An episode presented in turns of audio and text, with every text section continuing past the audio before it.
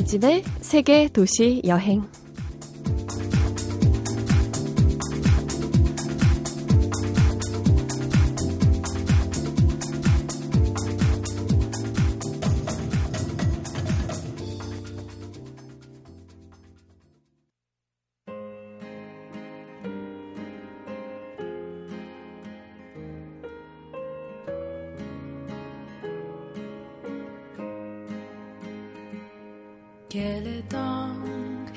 안녕하세요. 이진입니다. 저녁을 바라볼 때는 마치 하루가 거기서 죽어가듯이 바라보라. 그리고 아침을 바라볼 때는 마치 만물이 거기서 태어나듯이 바라보라. 그대 눈에 비치는 것이 순간마다 새롭기를. 오늘 아침 어떠신가요? 눈에 들어오는 모든 게 새롭게 보이시나요? 낯설지만 아름다운 곳으로 여행 온 기분. 하루를 그렇게 시작하는 것도 좋겠네요. 잠시 후에 오늘의 여행가 모실게요.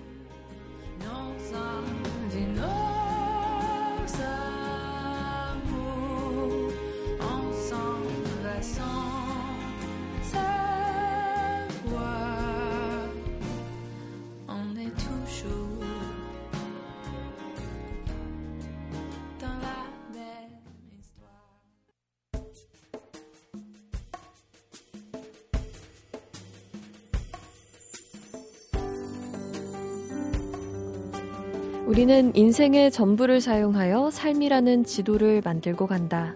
이 세상에 하나밖에 없는 지도. 거기엔 누구도 설명하기 곤란해서 조용히 들어가 울던 캄캄한 동굴들과 찬란한 햇빛이 곳곳에 표시되어 있다. 누구나 자기만의 지도를 한 장씩 만들며 산다고 얘기하시는 분. 지난주에 이어 김경주 시인 모셨습니다. 안녕하세요. 안녕하세요.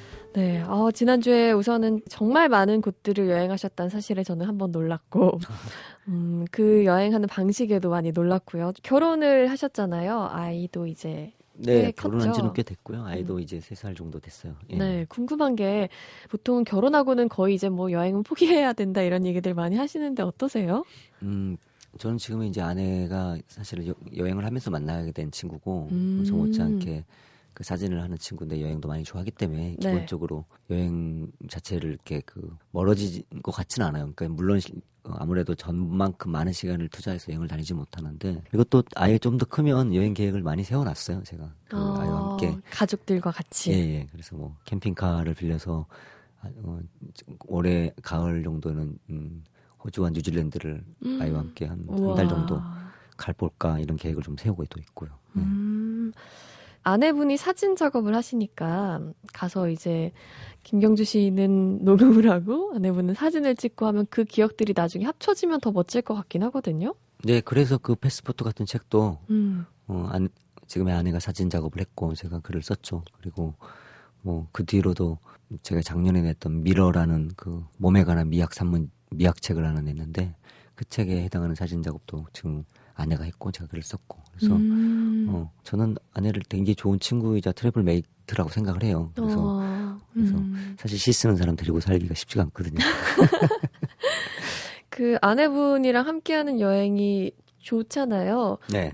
그것과 혼자 하는 여행 어떤 게 더 좋으세요? 아, 근데 저는 사실 혼자 하는 여행을 훨씬 많이 했어요. 네. 나를 많이 아는 사람이 곁이란 단어로 있어줄 때 너무 좋은 따뜻함도 있지만 어, 나를 아는 사람이 이 세상에 하나도 없을 때 곁이 그리울 때 음. 느끼는 감정이 소중한 것도 있거든요. 그것이 네. 여행의 어떤 다른 의미일 수도 있다는 생각도 해요. 그래서 어, 뭐 침묵의 가정, 침묵의 여행 여행의 질은 저는 돈을 얼마나 많이 경비를 들였냐, 얼마나 많은 도시를 찍고 왔냐, 뭐 어떤 근사한 사람을 만나냐보다 어떤 종류의 침묵의 질을 만들어 왔냐가 저는 굉장히 음. 중요하다고 생각해요. 왜냐하면 사람들은 일상을 살면서 침묵을 연습한다라는 말에 잘 동의하지 않는 것 같아요. 그런데 여행을 하게 되면 이 말을 굉장히 공감을 많이 해요. 왜냐면 혼자 있는 시간 동안은 그 침묵을 어떻게 해야 될지 모르거든요. 맞아요. 그러니까 그 침묵을 아 침묵도 연습이 필요해서 네. 자꾸 이렇게 생각도 해보고 몽상도 쳐보고 음악도 들어보고 하면서 이 책 읽는 것도 다 침묵이잖아요. 말하면서 책 읽을 수는 없잖아요. 그쵸. 음악 들으면서 말하면서 할 수 없듯이. 근데 이 멀티 스캔이 되면서 이 도시 사용하는 침묵으로만 오로지 순도를 줘야 될 것들을 다양한 것과 함께 희석시키기 때문에 음. 사실 인간이 침묵할 수 있는 시간이 많이 없어지는 거예요. 그래서 지구력이 약해지는 건데 여행을 하다 보면 어, 길을 걷거나 음악을 듣거나 혼자 책을 볼 때 자연스럽게 침묵 연습을 하는 거예요. 그래서 그 침묵의 질이 가운데서 자기가 무언가에 대한 계획도 세워지고 어떤 정화도 생길 것이고 음. 때로는 어떤 때로 새로운 설렘 때문에 어떤 다른 곳으로 이동할 수도 있고 그래서 그 결국 침묵의 질이 질을 경험해 보는 게 여행이 아닌가 하는 생각이 좀 많이 들어요 저는 예. 침묵이라는 게 정말 현대 사회 그리고 우리 도시 생활에서는 한순간도 침묵하고 있는 경우가 없지 않나 이런 생각이 저도 방금 들었어요. 순간. 그리고 그걸 견디지 못하잖아요. 그래서. 예.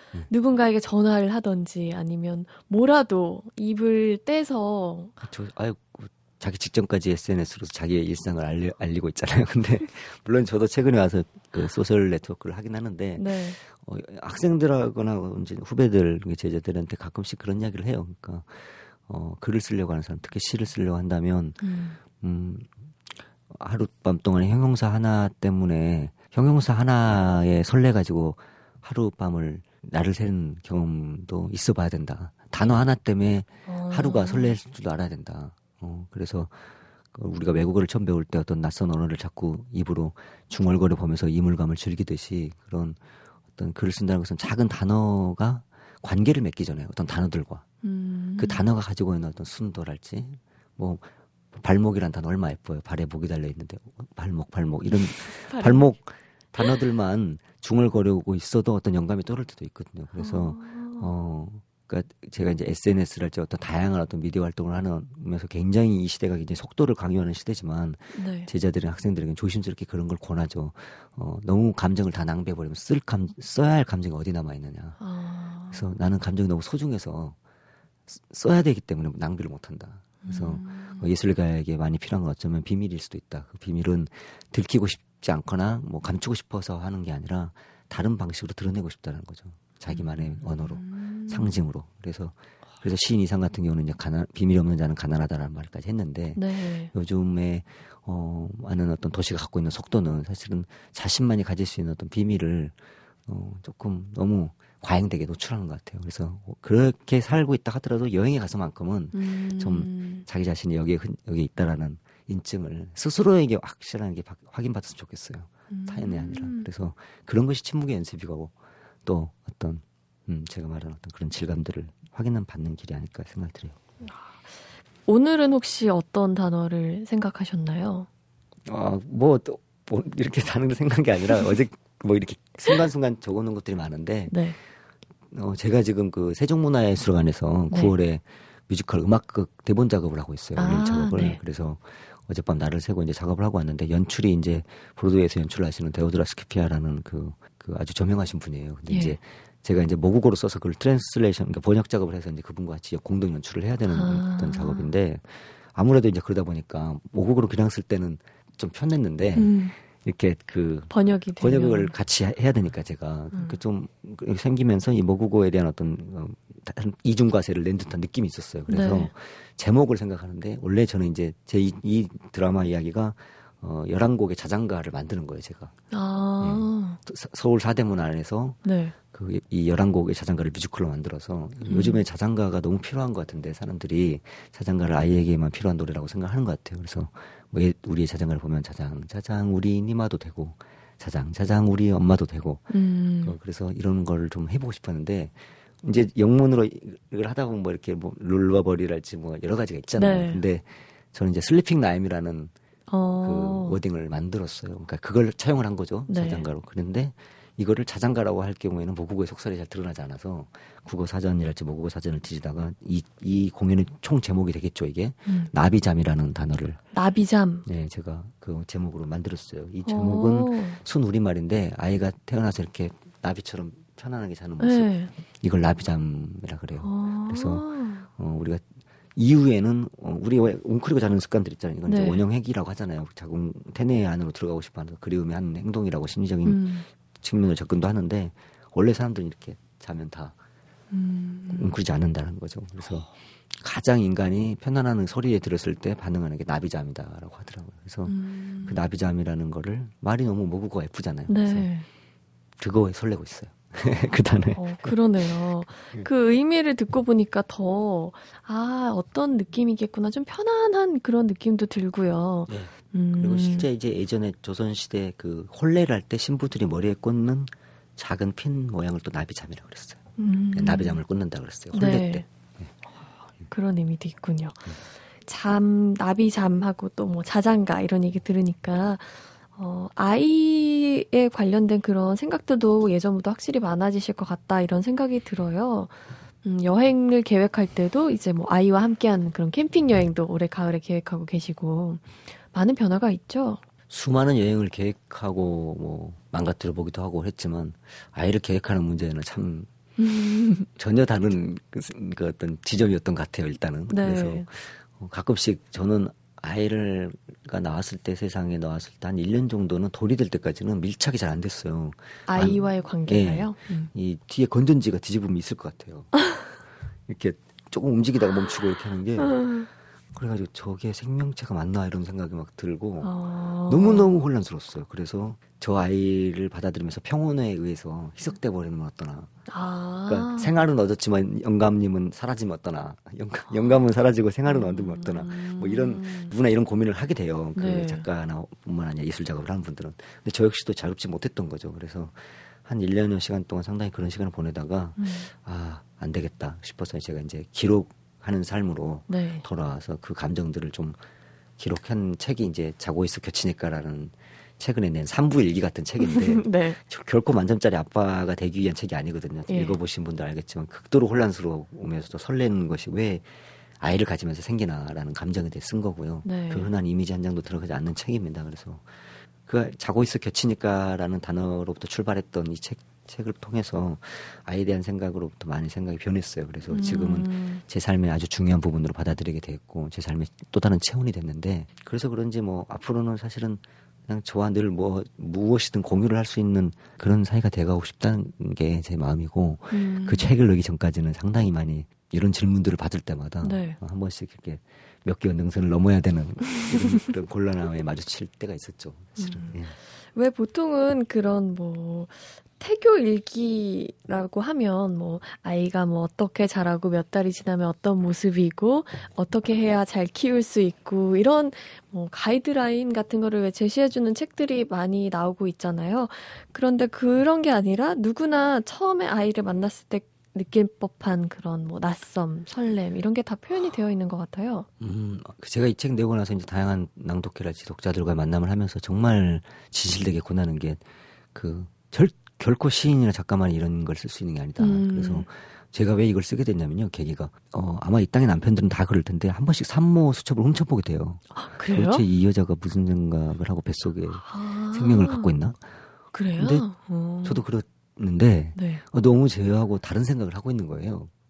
어. 예, 그래서 아 이거 시차가 이렇게 다르네 이야기들이 그래서 음. 저도 한번 기록을 해보기 시작했어요. 그런데 그러면서 이제 많은 아빠 예비 아빠들에게 혹은 후배들에게 꼭 아이를 갖게 되면 네. 산부일기를 권한다. 그 꼭 글을 잘 써서가 아니라 네. 굉장히 중요한 어떤 그 자기 감정을 기록하는 것이고 아이에게도 좋은 소문이 된다는데 음. 결정적 계기가 됐던 건 초음파 사진을 처음 받고 왔을 때 네. 제가 이 세상에서 이런 종류의 발견을 했다는 사실에 대해서 너무 신기해 감사를 드리고 고마웠는데 사람이 네. 그 심장이 두 개가 있는 시절이 누구에게 있다는 거예요. 어. 뱃- 아이가 뱃속에 있을 때 한 몸에 두 개의 심장이 있잖아요.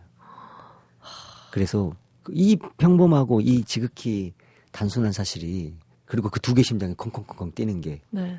그 음원으로 받아서 듣잖아요. 음. 어, 저는 기생에 들었던 어떤 음악보다도 그 파동과 그게 컸어요. 네. 그 흔- 흔한 그 강렬한 교향곡보다도 음. 두 개의 심장을 음원 소리로 볼륨을 키워놓고 방에서 들렸을 때 그 뜨거움과 먹먹함이란 어, 저뿐만 아니라 이 세상의 모든 아빠가 다 느낄 수 있을 거라는 생각을 해요. 그래서 사람 근데 저 역시 두 개의 심장으로 한 몸에서 아이의 몸이면서 엄마 아내의 몸이면서 아이의 몸이기도 하니까 음. 고스란히 그 아이가 사산이 될 경우는 엄마의 몸이 돼 버리잖아요. 그 네. 다시 그러니까 그것은 저에게도 두 개의 심장이 있었다라는 거죠. 음, 그 시절에.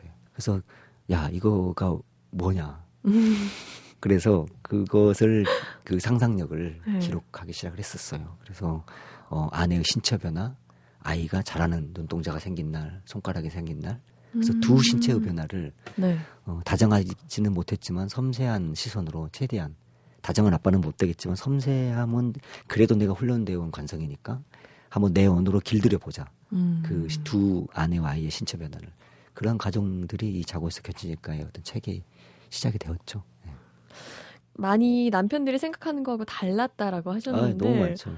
그 나중에 보, 비, 같은 시점에 어떻게 이렇게 다르게 생각을 했지라는 아, 것들을 보면 그렇죠. 그뭐 기분이 다르 달라요, 되게 기분이 신기할 것 같아요. 뭐 대단한 형이상학적인 것이 아니라 네. 뭐 나는 분명히 진공청소기를 돌려준 것 같은데 안 돌렸다고 하고 있다거나 섭섭함을 느끼거나 예 그런 일상들이죠. 나는 어. 분명히 그 메론 케이크를 사다 준 것 같은데 어, 그게 딸기 뭐 스트로볼 케이크였나? 그런데 이런 데서 발생되는 그 재미 그 재미라기보다는 어떤 묘한 어떤 울렁증이 있어요. 네. 아 이런 것 때문에 섭섭해하는구나. 네. 그리고 어 나는 분명히 표현했다는 것들이 뭐 연애 때도 이런 걸 느끼지만 맞아요. 그 아이가 매개가 돼주는 거예요.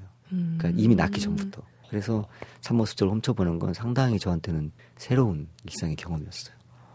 보통 남편들이 거의 많이 몰래 몰래 보나 봐요. 저는 거의 다 본다. 제 주변에 싹 보았더라고요. 아, 그래요? 예, 열에 아홉 분 정도는. 음. 궁금하나 봐요. 궁금할 것 같기는 해요. 어, 산 부 수첩을 쓰는 것도 이제 서로 나중에 한번 교환을 해서 읽어보면 또 다른 네, 역시나 느낌들이. 책을 내서 선물로 이제 바친다고 들었는데 네. 가족이 줬는데 진공 청소기나 돌려주는 게 더 차라리 낫다. 이런 이야기를 몇 개월 나가서 책 잡아온다고 떨어져 있는 것보다는 음, 그래서 제가 또다시 아 이건 삶은 이렇게 다양한 시차를 겪는구나 이렇게 생각을 했죠. 정말 사소한 뭐 케이크나 뭐 진공 청소기 돌리는 일 다 작은 일들인데 그걸 통해서 이렇게 큰 감정들이 퍼져나갈 수 있다는 게 음, 신기하기도 하고 좋기도 하고 그러네요. 아마도 그 아기가 태어나기까지의 그 기다림의 40주 동안이 음, 인생에서 꽤 긴 여행이 아니었을까 이런 생각도 네. 드네요. 너무 잘 말씀해 주셨습니다. 저한테는 정말 소중한 여행이었고요. 음. 그 여행의 기록이 어떻게 보면 그 책이라고 할 수도 있을 것 같아요. 네. 뭐, 모든 시들이 다 소중하고 또 기억에 남고 하겠지만, 여행 이야기를 오늘 하고 있으니까요. 여행에 관련된 시 중에서, 음, 좋아하는 거나 아니면 기억에 남는 시가 있으면 한, 한 작품 낭독을 직접 해주시면 어떨까라는 생각이 들었거든요. 네. 그 세 번째 시집 시차의 눈을 달랜다라는 시집에 수록되는 여독이라는 시인데요. 네. 뭐 제목에서도 느끼다 느낄 수 있듯이 그 제가 여행에서 가장 중요하게 생각하는 테마는 시차입니다. 그 음. 시차란 단어 하나가 저에게 뭐 지금까지 제 책들을 다 작업을 하게끔 해줬던 동력이 될 만큼 중요했던 거고요. 그래서 네. 뭐 농담 삼아서 대한민국에서 시차란 단어를 함부로 쓸 수 있는 작가는 저밖에 없어요. 그 대놓고 시차 이야기를 하거나 시차로 어떤 이야기를 하는 것은 그래서 그만큼 어, 시차에 대해서 강조해 왔고 어. 음, 시차가 꼭 시간 시차만 있는 거 아닌가 보일 시도 되고 시간의 시 아, 차이도 되고 그러네요. 어, 어떤 그런 게 많이 녹아 있는 책이에요. 그래서 거기에서 어, 여행 요독 우리 다 알잖아요. 여행 여행하고 오면 어머님들 부모님들이 요독 좀 풀어라 네. 그 요독에 해당하는 시를 제가 낭독해 드릴게요. 네, 그래서 펄잼을 좋아하시는 것 같아서요. 음, 펄잼의 곡으로 배경음악을 깔아드리면 어떨까 하는데 어떠세요? 아예 뭐 저는 어떤 음악이든 감사합니다. 예.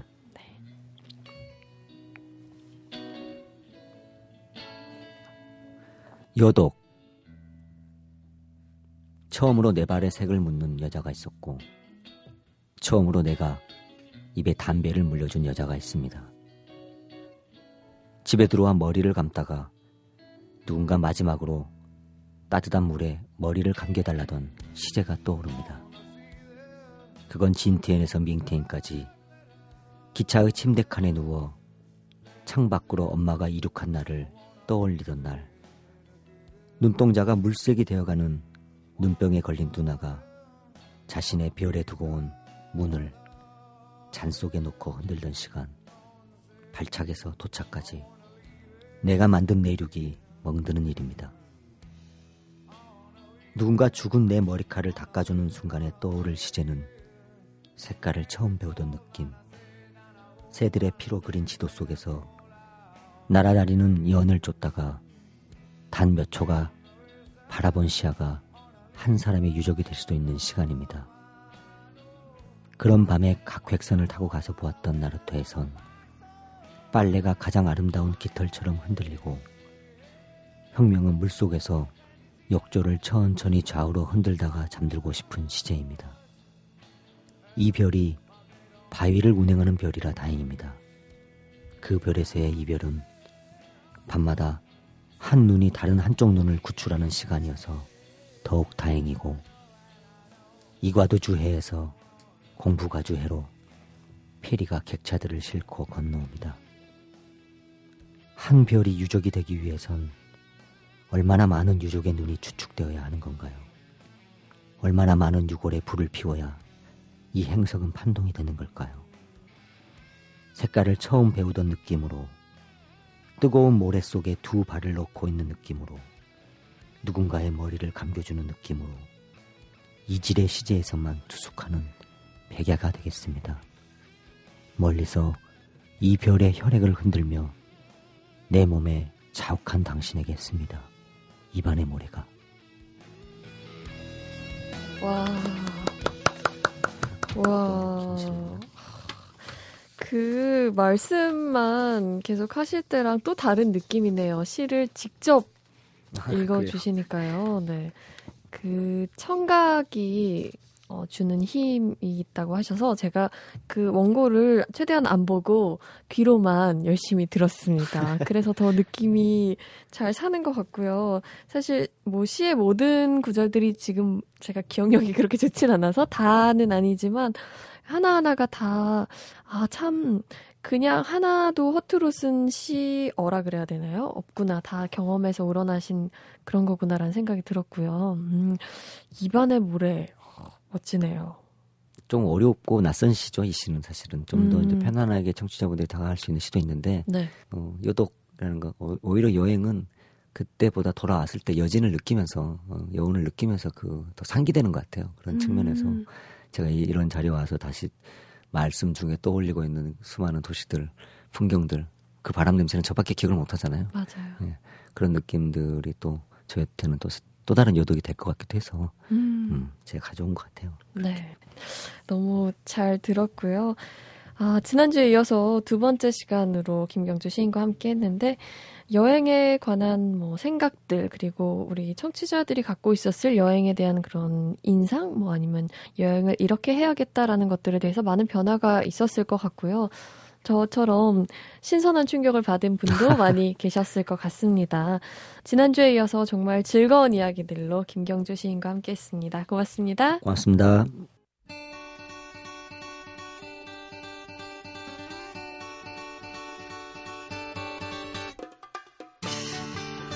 실록이 짙어질수록 아, 어디든 떠나야 할 텐데 여기저기 검색해보고 계획은 했는데 막상 떠나기가 쉽지는 않죠. 오늘도 여행 수다로 여러분의 여행 본능을 깨워드리겠습니다. 여행 작가 이하람 씨 나오셨어요? 안녕하세요. 네, 안녕하세요. 이 여름이 올해는 또 유달리 덥고 또 길 거라고 하는데 여름을 좀 제대로 즐길 줄 알면 막 덥다고 짜증낼 일이 좀 줄어들 것 같아요. 맞아요. 음. 그리고 좀 덥. 덥고 짜증나잖아요. 땀나고. 하지만 이 여름을 제대로 즐길 줄 아는 사람들이 여행 고수라는 거 아시나요? 어, 여행 고수. 여행 고수들은 여름에 그럼 좀 시원한 곳에 가고 그러나요? 진짜 여행 고수들은요, 네. 캠핑을 합니다. 캠핑. 캠핑. 네. 와. 그 아빠 어디가에서 요즘 캠핑들을 많이 하셔서 네. 이 오히려 대중화가 됐는데 사실 캠핑은 3년 전부터 마니아들을 중심으로 좀 이렇게 붐이 일기 시작을 했어요. 음. 그런데 이제 역시 매체의 힘이 커서 올해 캠핑 장비가 거의 뭐 100% 넘게 팔린다고 하는데 아. 제가 무슨 생각을 했냐면 아무리 책을 많이 내도 이 TV의 파워가 굉장히 크구나 이런 생각을 했어요. 제가 어릴 때만 해도 어릴 무조건 집에 텐트가 있었어요. 네. 5, 6인용 텐트가 있었는데 요즘엔 또 캠핑 안 하는 분들 집에는 텐트가 없죠. 음, 어릴 때는요 왜 가족들끼리 놀러 가서 텐트 치고선 그 안에서 뭐도 먹고 맞아요. 뭐 잠도 자고 하는 게 당연했었던 것 같거든요. 그래서 지금은 오히려 뭐 자연으로 들어간다, 야생 체험이다 이래서 일부러 하시는데 그때 우리가 캠핑을 했던 이유는 펜션, 뭐 호텔 잘 음. 이런 게 없었죠. 그 잘 곳이 없었기 때문에 잘 때를 들고 가서 직접 텐트를 치고 잤던 건데 장비가 있으면 떠나게 되는 게 사실이고요. 음. 요즘에는 그 텐트가 없어도 야영장에 이 캠핑 천막이 따로 마련돼 있어서 거기를 이제 렌트를 해서 캠핑을 음. 할수 있는 곳도 많고요. 그래서 그냥 정말 몸만 가서 즐길 수 있는 있는 곳도 많이 있으니까 좀 잘 검색해서 알아보셔서 나한테 꼭 맞는 캠핑 여행을 꼭 떠나보시길 강추해 드립니다. 네. 제가 얼마 전에 한 콘서트 사회를 보러 갔었는데요. 캠핑장에서 하는 행사였어요. 아. 그랬는데 이제 정말 많은 분들이 그 콘서트를 보기 위해서 나와 계시고 그 앞에서 소시지랑 아, 고기를 구워 먹는 맥주 한 캔과 네. 저는 그냥 그림의 떡이었지만 참 부럽더라고요. 이게 또 여름이 아니면 할 수 없는 거니까요. 그렇죠. 요, 여러분 이번 여름에는 꼭 떠나시길 바랍니다. 제가 늘 강조하는 건데 저도 이번에는 한번 꼭 실천을 해보겠습니다. 오늘은 이하람 작가와 함께 재미있는 캠핑 이야기 나눠봤습니다. 고맙습니다. 고맙습니다.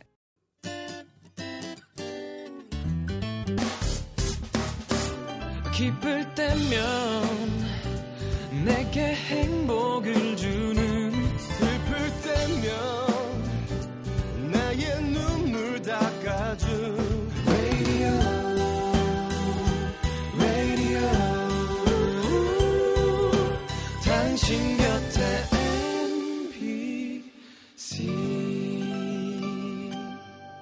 MBC 라디오는 미니와 푹 TuneIn 어플리케이션을 통해 모든 스마트 기기와 PC에서 청취가 가능하며 팟캐스트로 다시 들으실 수도 있습니다. 줄무늬 티셔츠와 물방울 무늬 원피스는 여름의 고전적인 아이템이죠. 규칙적으로 반복되는 단조로운 무늬가 우리들 일상의 리듬을 떠올리게 하는데 좀 색다른 무늬도 괜찮을 것 같아요. 지금까지 세계 도시 여행 이진이었습니다.